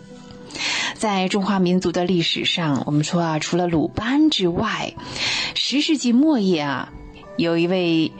玉浩，哎，这也是一位有成就的建筑师。玉浩，他也非常的擅长于木结构的建筑，啊，他设计建造的木塔和多层建筑呢，都是非常的闻名。他也总结了自己的一些工作经验啊，写了一本书叫《木经》，对，木头的木，经书的经，《木经》一书。可惜呢，后来失传了。那玉浩呢，曾经设计了河南开封。开宝寺木塔，要说这个玉浩啊，他真的是一位神，不夸张的说啊，他非常科学的先做模型，哎，然后再施工，他让这个塔身啊略微的向西北倾斜，这是为什么呢？啊，我们当年就有斜塔是吧？所以啊，外边那个什么什么萨斜塔也不算什么啊，没什么稀奇的。啊，他为什么要向西北倾斜呢？是为了抵挡当地的主要风向，而且呢，根据他自己精确的推算，他说，一百年之内，这个塔呢就会被风吹正，哎，吹到正常的九十度的那个位置上。他还说呀，在七百年之内，这座塔不会倒。好的。后来呢，是开封经历过了水灾。嗯，可能也是把古代建筑冲毁了很多。这一座木塔现在真的是找不到了，非常的可惜。我们多么希望它能够千秋万代的存在下去啊！呃，中国呢，不仅在木结构的建筑方面有登峰造极的成就，那我下来说了，在砖石建筑方面同样有着辉煌而悠久的历史。像在汉代，我们说这个石阙、石寺是古代石造建筑的典型例子。它们虽然说是石造的啊，但是这个形状是模仿的木结构的形状，因而也可以说哈，嗯，怎么说呢？是实木结构建筑的一个典范。现在呢，保存的完好又精美的石阙是在四川雅安。啊，这叫高夷墓阙和绵阳的汉石阙，啊，不知道这个在雅安地震当中啊，这两项文物有没有受到损毁啊？这可都是最珍贵的建筑杰作。好，在山东的嘉祥县和肥城县，还有几处。汉墓的石室，不要小看这个墓里的石室哈，虽然埋在地下，但是呢，也向我们提供了不少关于古代建筑的资料。啊，那说中国的古代建筑哈，有一样建筑物在太空中都看得到的，我们是一定不会错过。现在呢，我们就要谈到万里长城了。万里长城是中华民族土石结构建筑的最伟大的代表，也是世界建筑奇迹之一。远在公元前七世纪的前后，春秋时期啊，各诸侯国要相互的防御，都建有自己的长城。到公元前四世纪前后，像当时的燕、赵、魏、秦、韩各国，为了抵御北方游牧民族的入侵，又各自修筑了长城。公元前二二一年，一说二二一年啊，前二一年不知道要统一中国，对，秦始皇把各国的长城连接起来，并且延长，调动了三十多万的人力啊，这连续工作了十几年，筑成了西起甘肃，呃，东起辽东，是这样啊，它甘肃现在应该是这个地方叫岷县。当时是叫临兆，这可是绵延了几千里的长城啊！那秦朝之后呢，又经历了汉、晋、北朝、隋唐的修整。汉代呢，除了重新修了秦长城之外，汉武帝又增修了在内蒙河套地区的朔方长城，在凉州西段长城。秦长城啊。嗯，大部分这个是由土来夯实的，哎，是土夯的。到了汉代的长城呢，就加以改进，在土夯的基础上呢，又加铺了一层芦苇，使城墙更加坚固。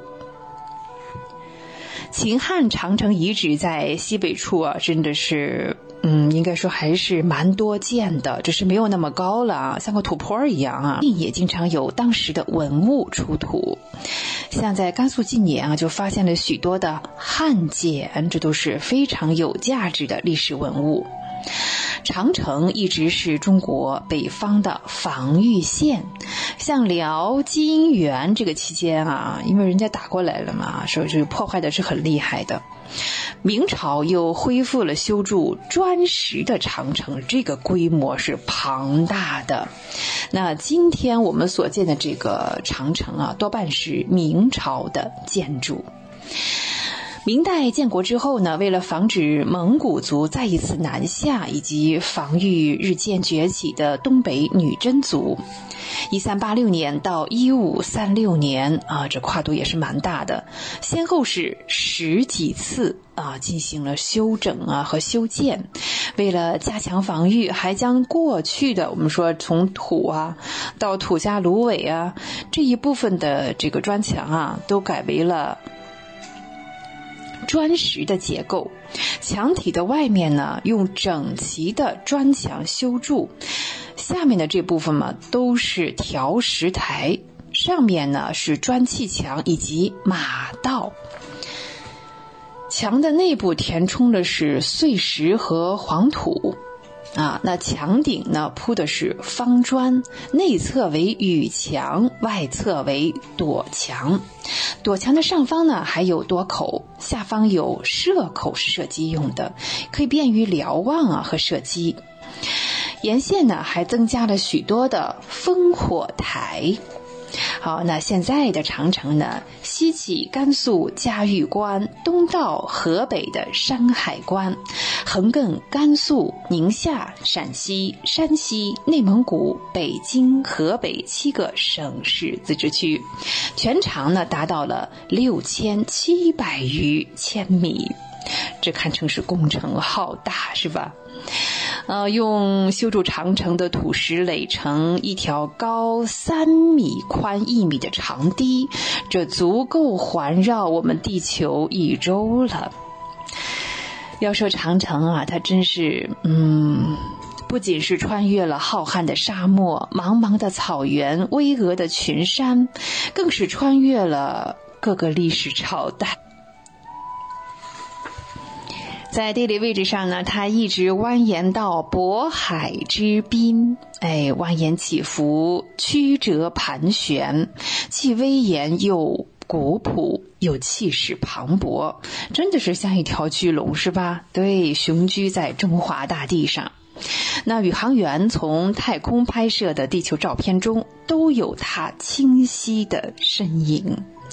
长城是中国劳动人民千百年来辛苦创造的业绩，它不仅是我们炎黄子孙的骄傲，而且是世界公认的伟大工程，也正是世界上亿万人民所敬仰的、向往的万里长城。我国古代的砖石建筑啊，嗯，我们说表现最丰富的是塔。刚才聊过啊，那塔其实呢，呃，并不是原产于中国的建筑物哦，它是随着佛教传到了中华大地。在古语当中呢，我们把塔叫做浮屠。哎，是不是有一句话叫做“救人一命胜造七级浮”？好，我国古代的。建筑工程师们以杰出的构思、精湛的设计，吸收了从印度啊、西域啊等其他国家佛教建筑艺术的特色，和我国传统的这个高层的木结构的楼阁建筑艺术相结合，创造出了独具东方色彩的中国式的宝塔，遍布全国各地无数的。砖塔、石塔也可以分为一些嗯主要的类型，像这些砖石的塔，有的是完全模仿木塔结构嗯建成的，像比较典型的啊，特别有名西安的大雁塔。大雁塔呢，当年是为了对了唐僧啊玄奘，呃取回的佛经啊要贮存在这里，特意修建的。五十年之后呢，这个塔身呢就倾斜啊，它毁掉了。嗯，七百零一年到七百零四年，那时候是武则天，他又重修了啊，这些塔是平面方形，有七层啊，七级浮屠，是锥体，总高有六十四米，砖砌，同样呢也是仿木结构的楼阁式。各层的壁面都都砌成了像这个扁柱啊，还有这个蓝额。隋唐的塔大部分是四方形的啊，那大雁塔呢，古朴凝重，充分体现了唐代这个砖塔建筑的风格。唐代的这些方塔，还有西安，你像兴教寺的玄奘塔。大云寺方塔，还有像在江苏高邮镇的国寺塔等等，都属于这一类啊最古老的砖塔。在浙江天台山国清寺，这个塔呀，建于五九八年啊，这是隋啊，所以呢，有时候我们也叫做隋塔。它是六角形的，而且有九层，也是高达六十米。那唐以后啊，多角的塔就形成了。唐之前可能是就是平面四方的多一些啊。唐之后呢，像六角啊、八角啊，对，砖塔呢，像在杭州有六合塔，苏州有北寺塔，石塔呢，在像福建泉州双塔等等。宋代的塔呀，就出现了六角形啊、八角形。这不仅是外观啊更加的优美和有风采，重要的是它是符合建筑科学的，它是增强了塔基的承压的能力以及塔身抗震抗风的能力。啊，难怪地震七天都不倒。哦，这是建筑科学的一大进步。啊，我们的中国文化常识小单元呢，就先和大家聊到这里。接下来呢是中文的小知识。今天呢，我们先来聊这样一个词，叫做“大凡”。大凡，大小的大，平凡的凡。大凡啊，作为一个副词来使用，一般呢是在句子的开始，表示呢我要概括啊某一个范围内的一般的情况。经常呢，我们会说“大凡什么都”，“大凡什么总”，“大凡什么就”。哎，它会跟这个“都”“总”和“就”等词呀进行搭配使用。举个最简单的例子哈，“大凡成功者都敢于开拓创新”。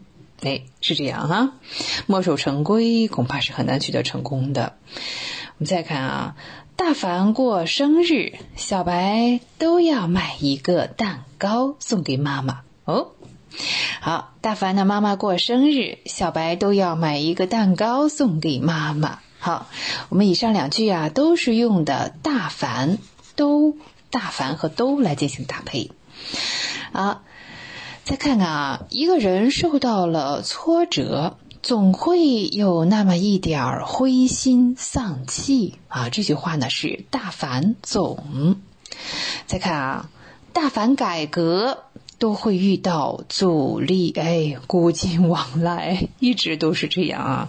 改革从来都不是一件容易的事情，大凡改革都会遇到阻力。还有一件有意思的事情哈，大凡生产优质葡萄酒的地方啊，几乎都是著名的葡萄酒产区。嗯，大凡生产优质葡萄酒的地方，几乎。都是大凡都几乎都是著名的葡萄产区。好，聊过大凡和都之后呢，我们来聊这样的一组词：思维和思想。思维和思想，这两看起来哈都姓思是吧？而且呢，他们是动词兼名词。这两个词都和思考有关，对我们最早接触的和思想有关的是是思考啊。但是呢，我们说思维和思想搭配的对象是不太一样的。思维它侧重于啊认识这个活动本身，你像我们有固定的一些搭配啊，形象思维、抽象思维、逻辑思维等等，还可以进行分类啊。那比如说。呃，思维方式，呃，思维方法、思维活动等等，这也是固定的词组啊。嗯，举个例子啊，呃，我们说啊，现在进入老龄化时代哈，虽然有人呢就年纪大，但是思维依然非常敏捷，是不是这样啊？对。呃，虽然呢有人年纪大，但是呢思维依然非常敏捷。这就要用思维，不能用思想啊，就是思维依然非常敏捷。好，我们还是请 VIP 小白来啊。小白呢，他以缜密的思维、明快的表达，证明了自己的观点。小白以缜密的思维和明快的表达，证明了自己的观点。好，小白真了不起哈！再说我们的数学家华罗庚，华罗庚啊，通过自学磨练出一种清晰而简洁的思维方法。后来呢，国外的学者呢称之为直接法。这华罗庚非常伟大，不仅仅是他是一个数学家，而他怎样啊成为了一位数学家啊，非常的不易。我们再说啊，现在的儿童读物都非常的注重启发孩子们进行，呃，创造性的思维活动，啊，这是实事求是啊。儿童读物现在真的是品种繁多，都非常的注重启发孩子们进行创造性的思维活动。好，我们聊过思维呢，再来看一下思想。思想呢，更多呢是作为一个名词来使用，它指的是啊活动形成的这个理论和观念，也有一些固定的搭配，比如说哲学思想、政治思想、军事思想、文艺思想等等。它也可以使，它有时候也指人的一些想法呀，也，是个念头啊等等啊。你像思想体系。有吧？啊，思想观念、思想境界，这都是固定的词组。此外呢，嗯，像我们说思想家是有这样一个词啊，还有思想性等等。好比说，我们说达尔文啊，他这个进化论，我们说这个进化论是作为思维还是思想呢？对，应该是进化论思想。对，就是前面他的认识活动形成了这样一个理论和观念，所以啊，在《物种起源》这部著作当中，达尔文呢是用大量的事实阐明了物竞天择、适者生存的进化论思想。只能说进化论思想，不能说进化论思维啊，就要有思想。再说。呃，鲁迅先生要啊这部小说，思想深刻，构思精巧，可不能说思维深刻哈。对，要这篇小说，思想深刻，构思精巧。要说起哲学思想啊，我们要说起老子啊。老子的哲学思想不仅是中华传统文化的精华，也是世界文化的瑰宝。哎，哲学思想。我们再说经常口头说的一个词“思想观念”，思想观念。那随着时代的发展和进步，我们的思想观念也在不断的变化，是这样吧？对呀，要说思想观念，不能说思维观念哈。好我们再说，刚才我们还说了，思想有这个想法、念头的意思哈。我们举这样一个例子吧，还说这个鲁迅先生，鲁迅先生在日本留学期间产生了弃医从文的思想，哎，产生这样一个想法和念头啊，弃医从文的思想。好，接下来呢，我们来聊一个单字，叫做否。否，对，上面是不，下面是口。否啊，其实呢，一直是一个文言词，表示否定。在现代的中文当中呢，我们使用否啊，是书面语当中用的最多。比如说，是否、能否、可否，哎，相结合，对吧？和是啊、能啊、可相结合。在动词和动词短语的前面呢。它实际上就是表示是不是啊，啊能不能啊，呃可以不可以啊，哎这样的意思。我们还是造句子哈，嗯，其实家长能否采取正确的教育方法，对儿童的心理健康影响很大。否啊，我们经常还有一个用法叫做与否。与否，与否在这里啊，实际上表示 otherwise 这样一个意思，就正反两方面的选择。我们说，在这个中国的这个煤矿单位上啊，不论人们认识不认识哈，见面打个招呼，都喜欢称对方师傅。哎，你看我说，不论认识还是不认识，这个时候呢，就可以用与否来代替。在煤矿上，不论人们认识与否，看就是这样代替的啊。认识与否，见面打招呼都爱称呼对方师傅。好，聊到这里呢，我们的中文小知识呢也要告一个段落了。这个三十分钟的时间哈，真的转瞬即逝了。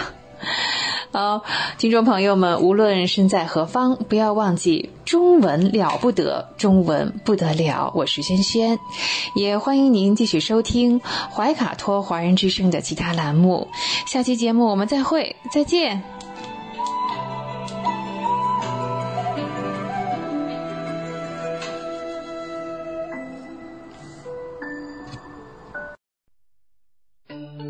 知音，知心，知天下。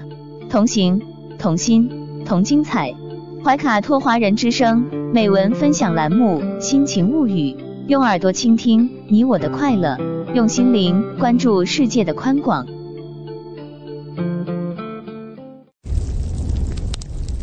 本节目著作权归北京天才捕手文化传媒有限公司所有。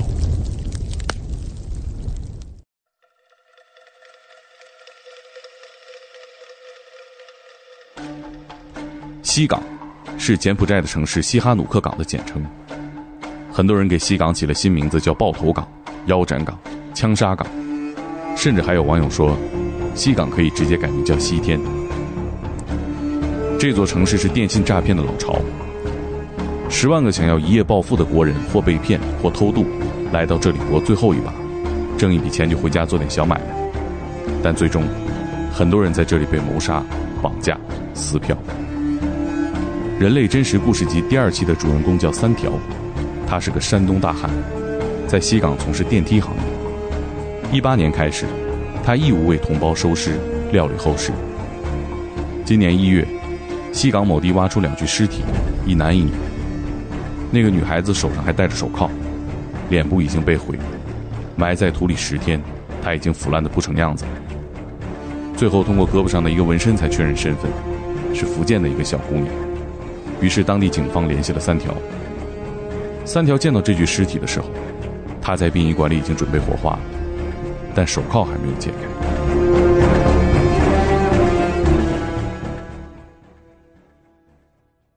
西港今年二月份挖出来两具尸体，一男一女。那个女的当时不知道名字，所以就大家都称为 A 女孩。后来查到身份了，是福建的一个小姑娘，被绑架后撕票的。撕票以后，还把脸给他全部毁了，毁容了，毁容了是防止认出人嘛。是大概埋在土里面埋了十天以后才挖出来。就腐烂的不成样子了，最后是通过胳膊上的一个纹身，确认了他的身份。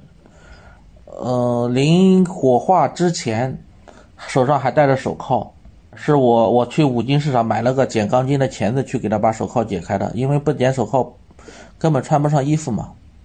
他的妈妈在尼日利亚上班，就是当时非常要求要见他女儿最后一面。嗯，我是坚决没同意，因为那个脸是完全是没法看的，尸体是惨白的，但是那个脸是黑的，黑洞洞的，被刀子划完以后又腐烂了，就像香港的一些恐怖片里面一些就是一些劣质的那种特技弄的那种僵尸的脸一样。他求我我也没用，我说我不能给你看，看了以后真的普通人看了要做噩梦的，他家里人看了肯定会心酸的。后来我给他拍了个全身照发给家里人，我怎么拍的呢？我把他生前照片打印了一张，用橡皮筋给他蒙到脸上，然后给他拍了个全身照发给他妈妈的。其中涉案的还有一个 C 女孩，是浙江的 C 女孩，一直没有下落，应该也是凶多吉少。被挖出来的这个 B 男子，应该跟这个 C 女孩应该是男女朋友吧？然后这个 C 女孩住在 A 女孩的家里。因为不止一个人跟我说过，A 女孩出事前一天，C 女孩和这个 B 男子两个人在一个 KTV 里面拿着 C A 女孩的照片，就在那谋划说要绑这个 A 女孩，因为这个 A 女孩刚刚过完生日，呃，收了很多红包，然后第二天这个 A 女孩就失失联了。你像撕票的，一般都是熟人作案，你陌生人作案放了你也不知道这个人是谁，只有熟人才下手这么狠啊。应该就是黑吃黑吧，这个事情也是闹得很大，西港抓了十几个人，都是中国人。一座靠骗搭建起来的城市，最真实的就是死亡。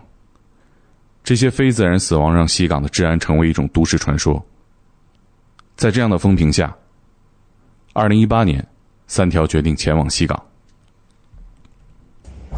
因为我是本身我老家是山东的，我当时是在江苏泰州上班。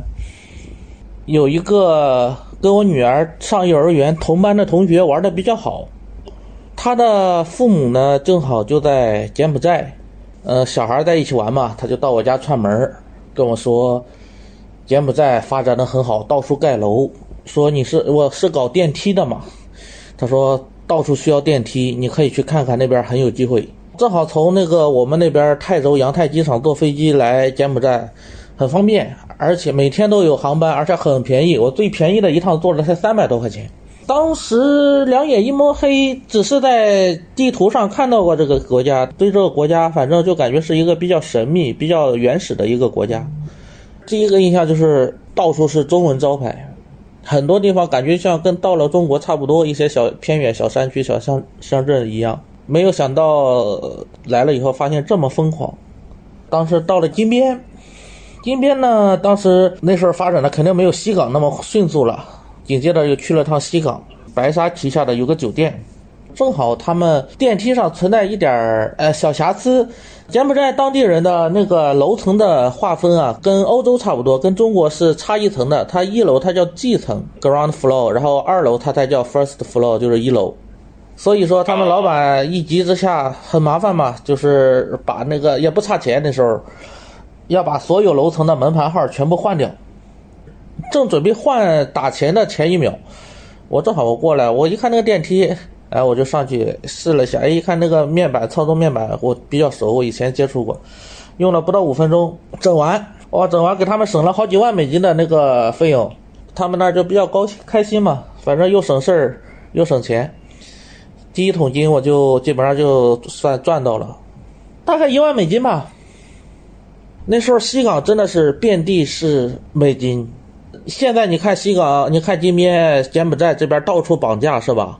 感觉柬埔寨治安很不好，但是那时候大家都没时没时间去绑架，他们都是搞现在就国家比较严打的那一块网投、网络诈骗啊什么的这一块的园区，只要你把地买下来，地基开始打，开始打桩建楼，就有网投公司来把房子租下来，租金随你开，真的很疯狂，疯狂到什么程度啊？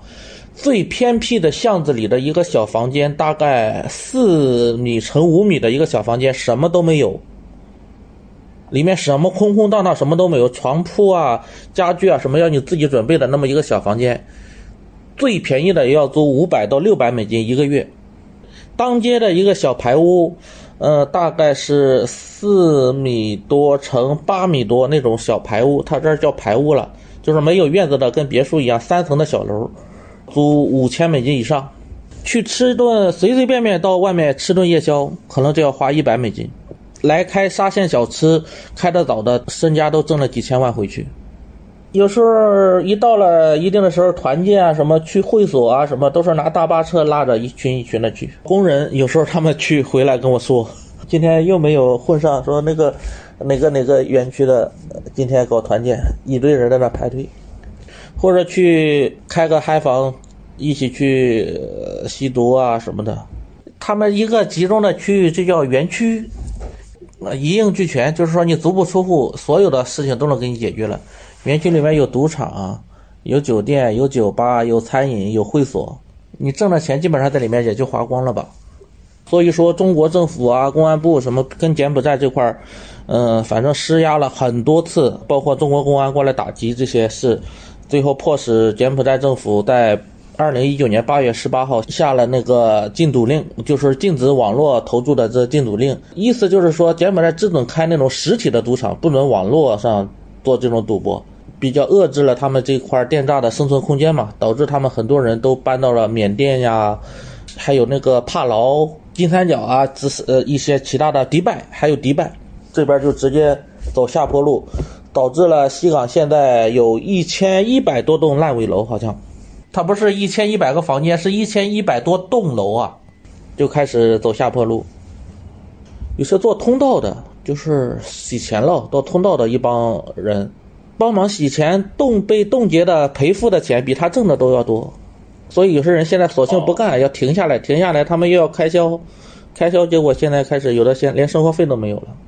都开始逐渐的穷的，有时都要借钱过日子。嗯嗯，这今年发生了两起枪击案，新港比较大的两起枪击案，一个在一个赌场里面，老板的办公室有两个人被打死了。呃，这个就是因为也是因为换汇被冻结啊，或者什么上门讨说法，最后没谈拢。还有一个死了四个人，有一个人也是被爆头，然后扔出车，然后绑架了另一个人，开着车跑。绑着一个人开着车跑，跑的过程中警察追，他们就开枪还击，最后被警呃呃警察追上车翻了，然后都被警察给击毙了。我工人就在那栋大楼里面装电梯，我工人都听到枪响了，所以那时候西港叫爆头港嘛。围绕一个核心嘛，就是钱。疯狂过后，柬埔寨留下了一地狼藉，为电诈从业者经营的会所一家一家接连倒闭，最后只能几家合并。西港曾经蒸蒸日上的房地产业，现在也只剩下一千一百多栋烂尾楼来见证这个历史。随后疫情到来，柬埔寨经济变得更差了。本地人信仰佛教，对生活比较容易满足，但本就是抱着发财梦来的中国人，开始谋求一切赚钱的机会。当地华人在网上写道：“西港的网投园区得不到新鲜血液的补充。”导致穷途末路的不法分子开始把目光转移到了在柬中国人身上。最乱的那段时间，抢劫中国商店、当街绑架、敲诈勒索、谋杀抛尸，客死异乡的中国人因为疫情原因，家属不能来收尸。最贵的时候，机票达到了一万美金一张，而且还不一定买得到。所以这些同胞的尸体就只能在柬埔寨的殡仪馆里继续躺下去。最久的到现在已经三年多了。疫情开始没多久，三条就遇到了一个人，后来他将成为三条料理后事的第一个同胞。我是二零年十一月份，我前妻跟我分手的，整个家到时候就剩我一个人了。那时候是二零年十一月份，我感觉真的是，呃，有如雷击一般吧。那时候第一反应就是说，肯定不会回国，那太憋屈了，妈烂也要烂在柬埔寨，根本没有活下去的一个，就是一个动力了，你知道吧？感觉人生非常非常失败。真的每天都浑浑噩噩，吃了睡，睡了吃，然后后来有什么一个什么的契机呢？那时候柬埔寨也学习中国嘛，封城。柬埔寨人有一个什么观念呢？他们从来不攒钱，这个月发完工资肯定一个星期之内花光。所以说导致柬埔寨一封城，不用一个星期，大部分家庭的米缸就见底了。呃，那时候呢，就是我们这边呃有一部分中国人。还有一些柬埔寨人、一些企业啊什么的，大家都开始组织了一个捐款活动，就是搞个爱心快餐。那时候我们最多一天是一千七百多份盒饭，就是给一些柬埔寨一些封城出不来的人家里送。但是通过做这个，感觉哎，被人需要，被人那个什么，哎，这种感觉还是蛮好的。哎，一下子又有活下去的动力了，你知道吧？第一个就是应该是一个尿毒症患者。这边确诊尿毒症，然后我们给他献血，献血以后后来没救活。如果回国的话，可能还能救得回一条命。买最终买到机票，结果没有坚持到航班飞，差一个星期。就是他去世的第一时间啊，就开始给他处理。收尸是第一步，从头到尾要看啊，有有的要给他们换衣服啊什么的，有些要自己动手啊，还要跑大使馆手续、内政部手续、外交部手续。还要给他们买点纸钱，买点水果，上上香，烧烧纸钱什么的，每一个都有，都拍成视频发给家属。我也不知道我是为啥，因为我对这个遗体我是天生免疫力，我没有觉得他们有多恐怖。基本上每个都要跟家属，就是说家属来不了嘛，都要跟他们视频，让他们见最后一面。只要就是说近距离的给他们拍照啊、录视频啊，一些东西都要看最后一眼。还要给他们买点纸钱，买点水果，上上香，烧烧纸钱什么的，每一个都有，都拍成视频发给家属。把摄像头想象成家属的眼睛，他想看哪儿就拍哪儿。他们会很欣慰的，这个是因为他们最后一步有人在跟前送他们，他们还能看到最后一眼，他们很很接受的。好多都是主动要求的。这边条件很落后的，殡仪馆烧个骨灰都得将近四个小时，是用煤气烧。甚至还有用柴火烧的，他就是要捡那些大块的完整的，先是拿塑料袋封装，封装完以后再放在一个木盒子里，剩下的骨灰他会撒到煤这边的湄公河里面。一开始我们找了一个专门邮寄骨灰的业务的航班，是从金边往新加坡转，新加坡再转广东白云机场。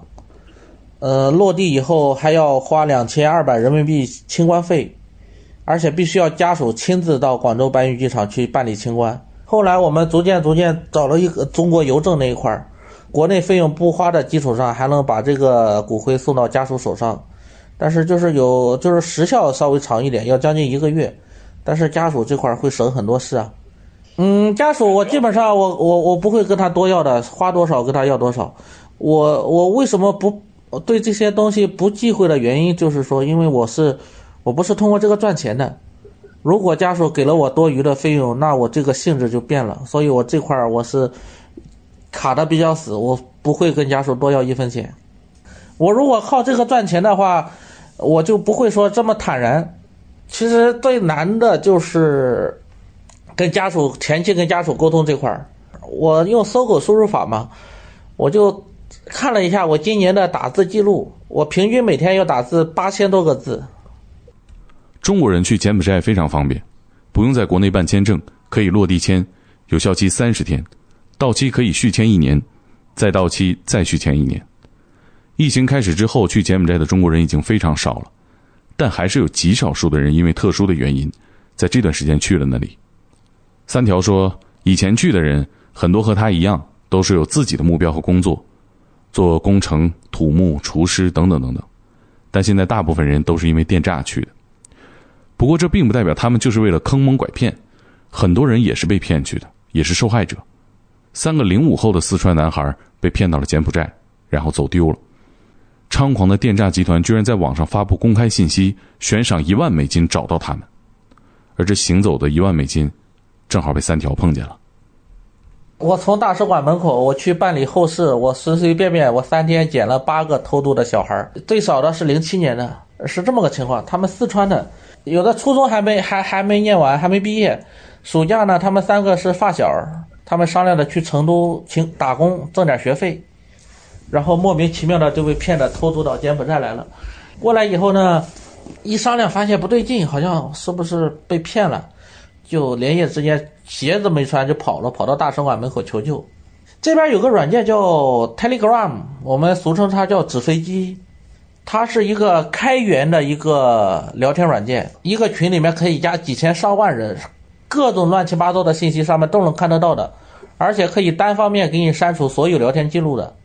所以说我那天偶然之间从里面看到了，这边的网投公司说我要十个中国人，给蛇头看价一万美金一个人，然后蛇头一听看看算算费用过来一个人一万美金有的赚，他就在国内组织偷渡，偷渡到这边以后卖给网投公司，就是说到了金边准备卖的这个途中这几个小孩跑了，那他们就有损失了，他们肯定要悬赏找到这几个小孩啊。第二天我去大使馆办事，一眼就认出他们来了。然后我发现了，我就感觉不对劲儿。我说：“你们是不是偷渡过来的？”他们说是，找大使馆帮忙。我说：“我帮你联系中国警察吧。”他们肯定有警惕心嘛，没办法，让警察打电话到他们四川省公安厅，公安厅又打到他们市局、县局，然后乡镇派出所，一步一步让派出所打电话给家属，他家里人打电话给他们，哦，才相信跟我们一起走了。后来安排回国了。我还跟他们开玩笑，我说你回国以后啊，你要好好感谢给你理发这个发型师，给你理了个爆炸头，要不然我也不可能印象这么深，一眼就认出你来。哎呀，国内肯定很多内卷的很厉害，很多行业。再一个，很多年轻人可能因为现在又是花呗啊，又是白条啊，又是什么搞的信用卡呀，搞得很多人自己都入不敷出，没有那种理财的习惯。呃，没办法，只能想出来改善一下，都是基本上都是抱着一夜暴富的心态来的吧。来之前嘛，很多人就是也没有想象到，像我也是没有想到这边这么复杂，无非就是想让生活更好一点吧，能多挣一点是一点，很多人都是这种想法。比如说，有的是一个村儿的，在这边做的很成功，家里又是别墅又是豪车的，看了眼馋啊，几句话一说，你过来跟我干，就跟着出来了。有些就是说，通过网上的招聘广告，说来这儿做客服啊，什么动动打打电脑啊，什么月薪过万，也就你像那些十六七岁的小孩儿，呃，有些初中都没毕业的，你在国内上哪找这种工作？通过一些网上的宣传，就是抱着一些美梦过来的。嗯，去年有一段时间，不知道你们有没有印象，国内的有一个，呃，抖音上有一个非常火的文案，大家都喜欢拿那个文案做文章。这是缅北什么缅甸的北部什么什么什么来吧，我的小公主啊，还是什么的，那个就是后来被国家给打击了。那个就是完完全全的一个电诈公司的一个招聘人的一个软软文。三条说。对柬埔寨的中国人来说，最危险的就是熟人。他知道的那些逝者，死亡基本和熟人有关。二零二二年四月，一个二十岁的黑龙江男孩和母亲视频时，说自己在西港做 DJ，攒了一些钱，打算十月回国，之后可以做点小生意。几个小时后，他就离世了。他的母亲接到了两份死亡通知，一份是柬埔寨内政部的通报。死因是过度饮酒引起的心脏病发，还有一份是当地警察局的文件，死因是遭受了严重的身体暴力。他是一个夜场的一个 DJ，应该是零二年的吧。他这个事儿很蹊跷，警察局的死亡证明他是被殴打致死的，最后给的证文件上写的是喝酒。据我分析是什么原因呢？他是应该喝酒的过程中喝了一些其他的东西，最后导致就是昏过去了。然后那些人身上伤痕是那些人当时施救给他做，呃，做那个人工呼吸啊，还有拍后背让催吐的时候造成的一些伤痕。去世以后发发生了一些事，更让人无语的是什么事呢？有一个说是他生前好友的，一直跟他家属就是说申请，就是他来帮忙办这后事，因为这个小孩家属在生前的好友在这边的朋友给他捐款，捐了有一万多美金，然后他这个生前的好友呢一直要求要给他办后事，呃，但他家属感觉不对劲儿，说怎怎么这个要求的这么迫切，就没有交给他，就让找我来办的。处理这个他的遗物的过程中。因为我好多家有遗物的，我要给他把遗物处理以后给他送回国。然后说他生前有一部手机，呃，iPhone 十三，嗯，说不见踪影了。因为我我整理他的遗物，拍照给他家里人嘛。然后这段时间呢，正好国内有一些贷款公司的催款电话打到他妈妈那里，说你儿子欠款多久没还了？一问才知道他儿子是四月份去世的，还有六月份的贷款。呃，而且手机又不见了，我我的目标就锁定到这个他的这个所谓的生前好友身上，因为他这个朋友在他死后还跟他家里说，呃，这个小孩生前借了他两千美金还有多少钱，他妈妈还让我从这笔捐款里面把这两千块钱打给他的，我就连连哄带诈吧，我就跟他说你那个你把他那个手机弄哪去了，然后。一开始他不承认，我就从那个贷款公司把这些贷款记录、几月份贷款、买的什么东西啊、什么什么，我都给他调出来了，他才承认了。他说手机是他拿了，那个钱也是他花了。他还好，他电话卡还在他那个老手机上，通过那个老手机还登录了一下他的抖音啊什么的。抖音这一块聊天记录是可以转移过来的，就是你登录以后，他会同步一聊天记录的。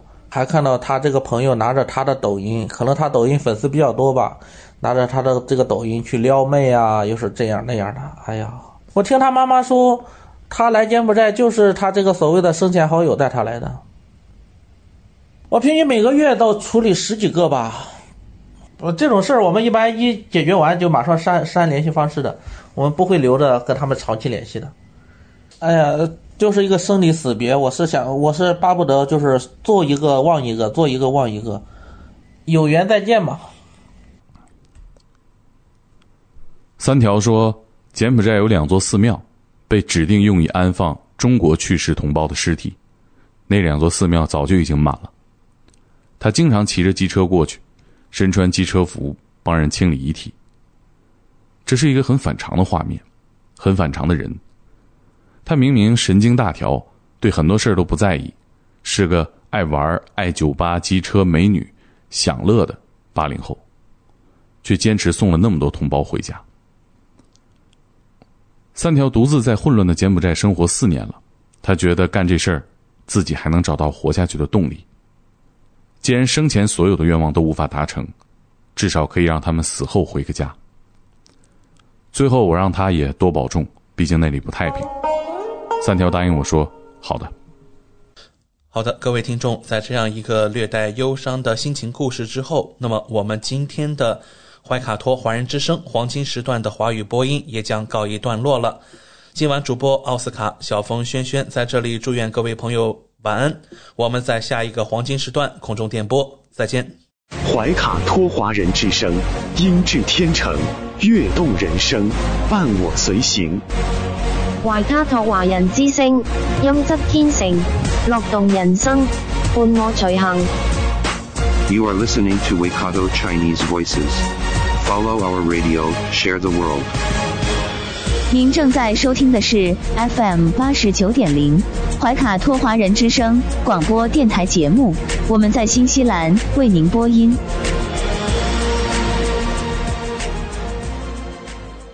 Thanks for listening to this Free FM podcast. If you want to hear more content like this, you can support Free FM via Patreon. Head to patreon.com slash freefm89 to find out more.